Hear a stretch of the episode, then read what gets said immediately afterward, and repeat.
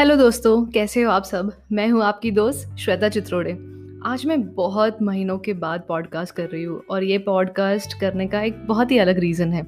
जो सारी सिचुएशंस हमारे आसपास चल रही है और हम सारे लोग किसी ना किसी नेगेटिविटी में अटके हुए हैं। इस पॉडकास्ट के द्वारा मैं जस्ट चाहती हूँ कि थोड़ी सी पॉजिटिविटी आप तक पहुँचाओ बस इसीलिए पॉडकास्ट बना रही हूँ।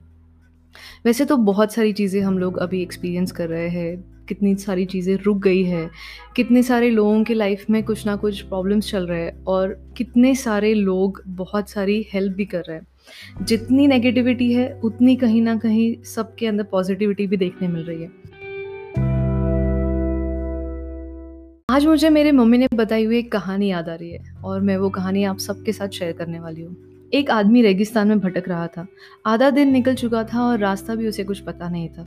वो समझ नहीं पा रहा था कि कैसे इस रेगिस्तान से वो बाहर निकलेगा। उसका खाना, पीना सब कुछ खत्म हो गया था।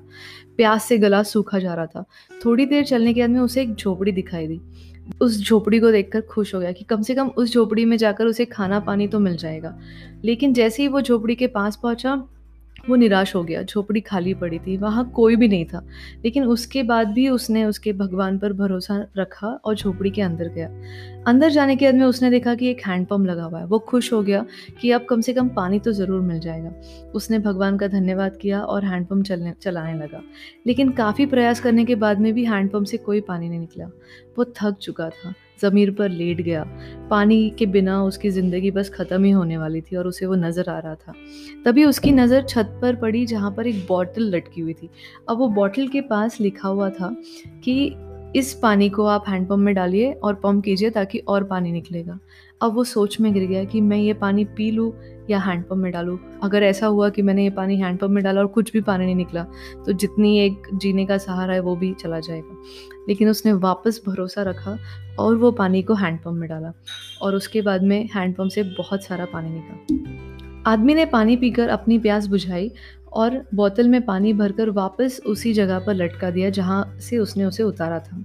वो वहाँ से निकल रहा था कि झोपड़ी के एक कोने में उसे एक नक्शा और एक पेंसिल का टुकड़ा मिला।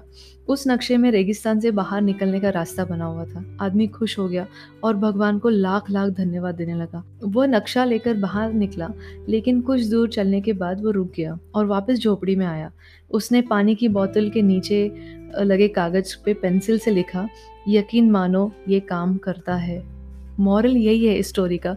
आपको ऊपर वाले पर भरोसा रखना बहुत ज़रूरी है। जब भी ज़िंदगी में बुरा वक्त या बुरी परिस्थिति आती है, भगवान के ऊपर विश्वास एक ही ऐसी चीज़ है जिससे आप जीत सकते हो वो।